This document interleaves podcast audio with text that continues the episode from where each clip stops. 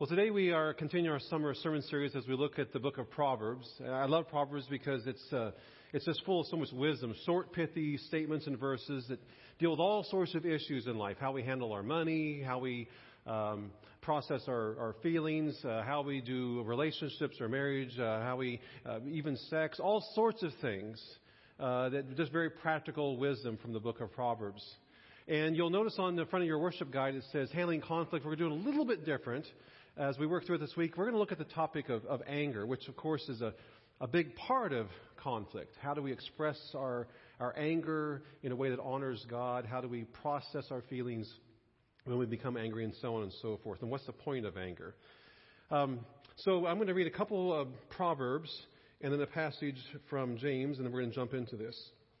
The first two Proverbs, there's a lot of them on anger. Uh, first one is from chapter 15, verse 1. A gentle answer turns away wrath, but a harsh word stirs up anger. And uh, then verse 18 of chapter 15 of Proverbs the hot tempered stir up dissension, but those who are patient calm a quarrel. And then finally from James 1:19. My dear brothers and sisters, take note of this. Everyone should be quick to listen, slow to speak, and slow to become angry, because our anger does not produce the righteousness that God desires. Many of you uh, will recognize the name Billy Martin. For those of you who don't, uh, Billy Martin was a long-time Major League Baseball player, pretty kind of an average baseball player, uh, but he's better known for being a, a Major League manager. In fact, he's a very interesting guy in that he was hired and fired by the same baseball team, the New York Yankees, five times. Hired, fired, hired, fired by the same owner, George Steinbrenner. He and he and Billy Martin had kind of an interesting, complex relationship. Obviously, he would hire Martin. Martin would get the Yankees doing well, and then he'd get fired. He'd do something. He was a very fiery person. And he would say things sometimes in the press that would upset players or, or Steinbrenner or the general manager. He was known for arguments with the umpires. But he obviously was also a good manager because his teams usually did pretty well. But he was hired and fired five times by the New York Yankees. In his autobiography, number one, Billy Martin told about hunting one time on a trip with Mickey Mantle, another uh, Yankee legend. And Mantle had a friend in Texas who had a ranch, and he would let them come and hunt once in a while. And Martin had never been there, and so Mantle brought Martin to Texas to go hunting on this ranch. And, and they pulled up to the ranch house, and, and um, Mantle said, "Wait in the car. I'm going to go in and ask. Just let my friend know we're here." So he knows who's out shooting or hunting. And he went in, and and uh, the, the friend said, "Sure, go ahead, you can hunt." Uh, but then he asked Mantle for a favor.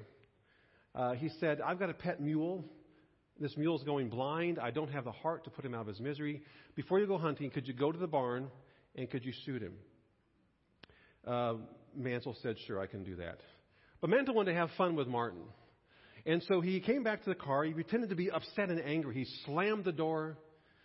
And, and Martin said, What's wrong? He said, I'm so mad at that guy. I'm so mad he won't let us hunt. I'm going to drive to his barn. I'm going to shoot one of his mules. And he drove like a maniac to the barn, and Martin's like, No, you can't do that. You can't shoot one of his mules. He says, Just watch me. So he drove up to the barn. He, he jumped out of the car with his rifle. He ran inside and he shot the mule. And he came back to the car. As he was coming back, he heard two shots. And he ran back and he saw that Martin had his rifle out too. He said, What are you doing, Martin? He said, Well, we'll show that son of a gun. I just shot and killed two of his cows. True story. It's in his autobiography. Isn't it crazy? Crazy. Proverbs 14:17 says this: A quick-tempered person does foolish things, and a crafty person is hated. Proverbs 14:29 says a patient person has great understanding, but a quick tempered person displays folly.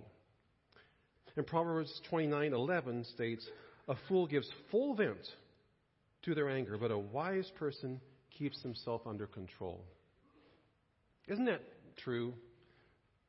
I mean, how many times have we given full vent to our anger? We get frustrated. We get angry about something. We just get it off our chest. We just, just blow up. And we end up feeling and looking like a fool you're like me, there are too many times to count over the years. But one time stands out in my memory that happened shortly after we moved here to Salina a number of years ago. Uh, it was our first house. Uh, we've been in two, and it was our first house as fixer upper, and we had just one child when we moved in, and it was a, we were remodeling room by room, and um, one day I decided to tackle the, the toilet in our guest bathroom in the hallway, and it was it, it, was it was not much to look at. It was kind of falling apart. It was rusty, and you know, I thought we got to get rid of this thing. It's going to cause problems. And so I began to work on it. It was one of those houses where you had to turn off the water to the whole house just to work on the toilet. Didn't have a shut-off valve installed yet.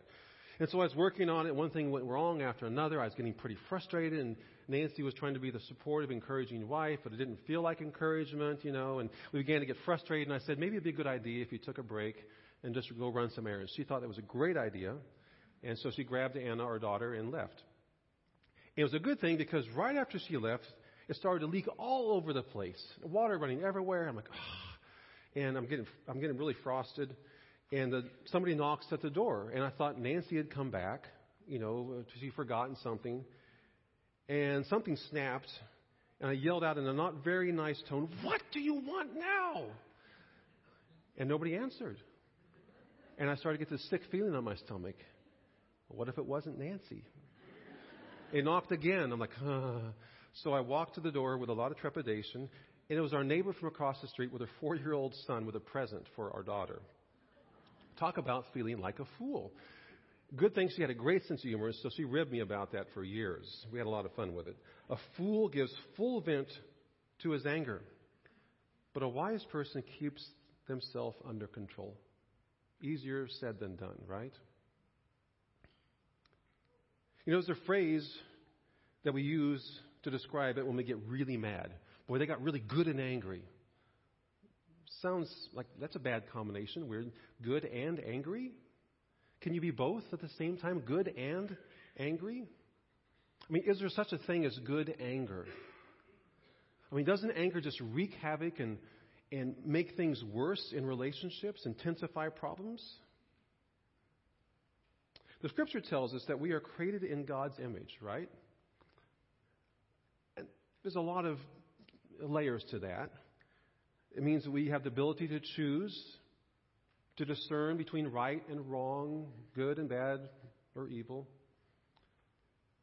It means that we've also been given certain emotions that mirror God's character love, compassion.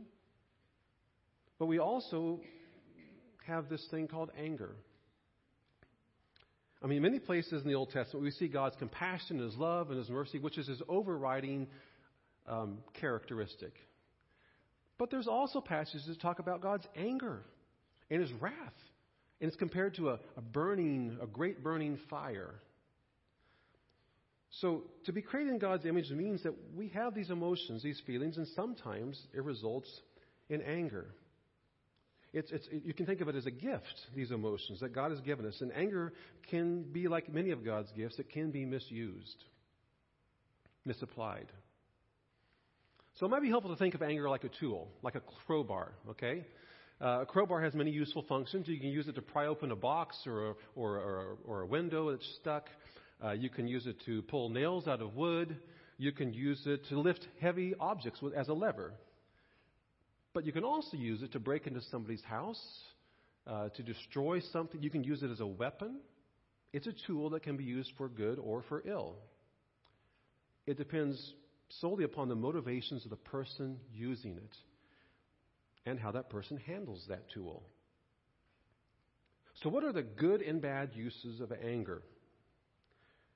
Well, let's take a look at the, probably the best known passage on anger in the Bible. It's a verse in Ephesians 4, verse 26, where Paul writes this In your anger, do not sin. Do not let the sun go down while you are still angry, and do not give the devil a foothold. So, how do we not sin when we're angry?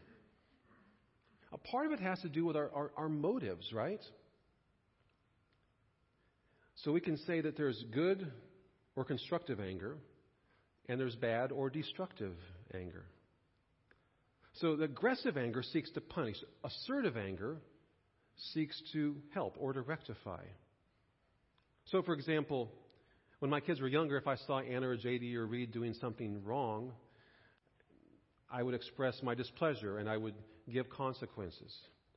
It wasn't because I was trying to hurt them, it was because the idea behind the, the motive behind the discipline was to help them, right? To help them to grow. Whereas bad anger's motive is to punish for the sake of hurting and causing pain, to make a point or to try to get even. You know, anger really is often a sign that something needs to be changed, isn't it? It can be our attitude, it can be a situation, it can be something we see in the world. Anger is often a signal, signal that something needs to be changed. So if you're a friend of mine and I continually let you down, you're going to be disappointed, you're going to be frustrated, and then you're going to become angry. And you can choose to express that anger in one of two ways. You can come to me and say, Hey, Doug, when you, when you do this over and over, I, I become angry. If you keep this up, it's going to be hard to have a good relationship with you. And I want a good relationship with you.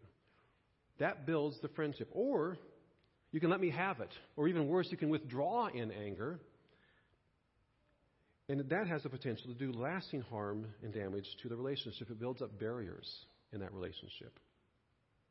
So, anger can be used to build a relationship, to give feedback about the behaviors and attitudes which keep us apart.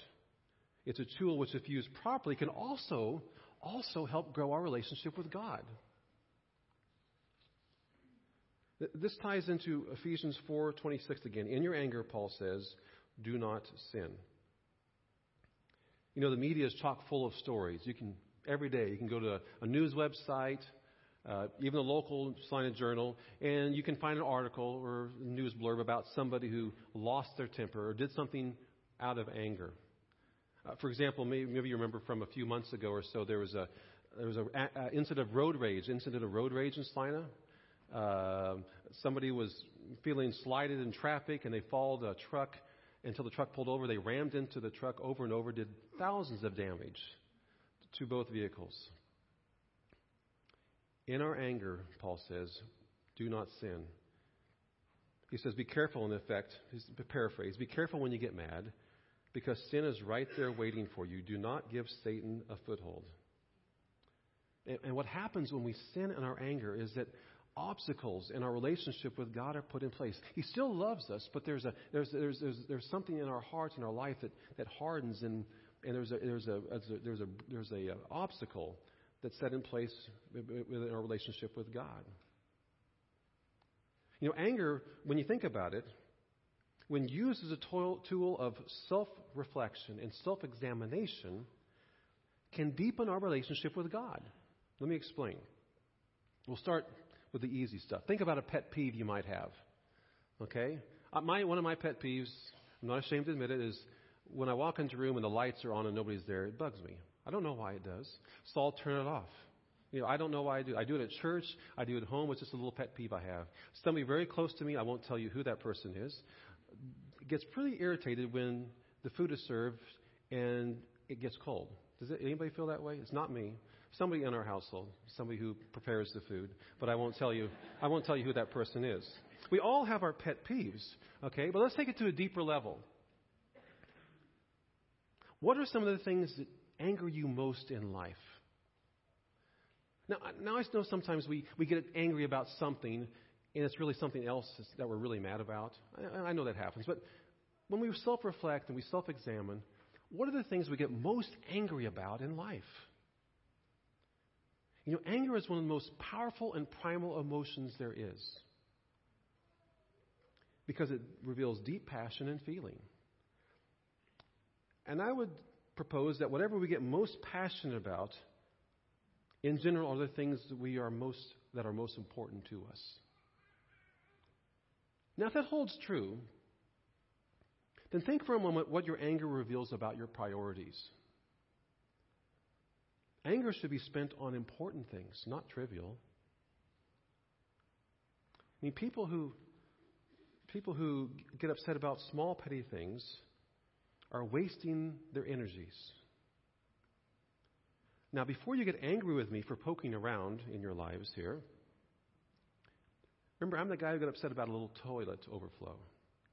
My purpose is not to judge or upset, Because we're all sinners and none of us are perfect. We all blow it with our anger.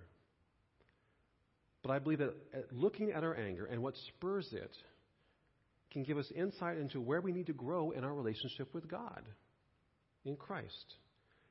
And as we discover what our anger reveals about our priorities, we can, with God's help, begin to reorder our lives in such a way as to better honor God and to know the abundant life that Christ came to give. So, what are some of the things, before we close up here and go to communion, what are some of the things which should anger us? Well, in all matters of the faith, we look to Jesus, the author and perfecter of our faith. This is not comprehensive, but what are some of the things that upset Jesus when he walked this earth? I would assume they're the same things that upset him today. The first story comes from Mark 11, where I read On reaching Jerusalem, Jesus entered the temple area and began driving out those who were buying and selling there. He overturned the tables of the money changers and the benches of those selling doves. It would not allow anyone to carry merchandise through the temple courts. And as he taught them, he said, it is, is it not written, My house will be called a house of prayer for all nations? But you have made it a den of robbers. Now, what's going on here? Now, Hebrews tells us that Jesus is the perfect sacrifice for our sins. That his death on the cross, it's once and for all. We don't have to keep sacrificing over and over to make ourselves right with God. His sacrifice is once and for all for us. But before Christ came and was our perfect sacrifice, there was an Old Testament sacrificial system that was set up where people could have a way to, to make sacrifices for their sins. So if you did something wrong and you knew you did something wrong, you would go to the priest and they would, they would offer a prayer, they would make a sacrifice for you, and, and you were made right with God. And usually the preference was you'd bring a bull or a goat or a sheep, but not everybody could afford that. There were a lot of poor people, and so there were allowances made. They could have a dove, much cheaper, much smaller, much easier to bring. They could have a dove sacrificed on their behalf. So there were allowances made so that there were no barriers between a person and God's mercy and grace depending on how much money you made and where you lived and who you knew. But in this context, in this context, there are these vendors in the temple courts, and they're selling doves, and they're gouging people. They're, they're charging them way more than it's worth. And so they're building barriers between people and pe- uh, between people uh, who need uh, God's forgiveness and grace. They're building barriers, and, and, and they're making a mockery about God's plan of, of, of mercy and compassion and reconciliation. So Jesus was very angry because of the injustice and the exploitation of the poor and the disrespect and mockery of God and his values and his plans. Secondly, another incident, Mark 3, where I read, Another time Jesus went into the synagogue, and a man with a shriveled hand was there. And some of them were looking for a reason to accuse Jesus, so they watched him closely to see if he would heal him on the Sabbath. Jesus said to the man with the shriveled hand, Stand up in front of everyone. And Jesus asked him, Which is lawful on the Sabbath, to do good or to do evil, to save life or to kill, but they remained silent. Jesus looked around at them in anger and deeply distressed at their stubborn hearts, said to the man, Stretch out your hand. And he stretched it out, and his hand was completely restored. So, why is Jesus angry here? There's a lack of compassion, there's a lack of mercy. These religious leaders are focusing on, this, on the letter of the law instead of the spirit of the law. They're more concerned about doing things the right way than doing the right thing. This man needs help. And they, they justify not giving him help by falling back on the letter of the law. And this upsets Jesus because their focus and their priorities are in the wrong place. It says they have stubborn and hard hearts. But notice that Jesus not only expresses anger, but there's another emotion there. It says he had grief. He was deeply grieved, deeply distressed at their stubborn hearts. He was crushed. He was angry at them, but he also felt great grief because of their spiritual condition. And the motive behind that was love. Jesus loves all people, even when he's angry and saddened when we do stupid and sinful things. So, how can we be good and angry? First, we need to check the motives behind our anger. Are we expressing anger in a way that builds relationships or that tears them down? Is our motive love? Second, we are to check our priorities. What are the things about which we get the most angry? And what does that reveal about our priorities and our relationship with God and our value of other people? Are they the things which upset God? Things which mock God, which exploit others, which keep people from God? Because remember, the things which really get us angry reveal what's most important to us. And if we want to be good and angry, we are to follow the example of Christ. Bob Pierce was such a man. He became so fed up with the poverty, hunger, disease, and injustice of much of the world that he said, May my heart be broken by the things which break the heart of God. And his anger about the pain he saw drove him to action and compassion in Christ's name, and he founded Compassion International. So perhaps for our purposes, we can adapt his words and commit ourselves to this. May our hearts be angry about the things which anger the heart of God. Let's pray. Father, we're grateful for your word. We're grateful for your character, that you're a God of love and compassion and mercy, but you're also a God who cares so deeply about his people that, that you express anger. You feel anger when people are hurt when people are missing the point, when people are exploited and used, and when people's hearts become hard, Lord, help us to grow in our, our expression of anger, that we would not give full vent to it and prove ourselves fools, but rather, Lord, that we would we would care about the things that you care about that we become distressed about the things that you become distressed about.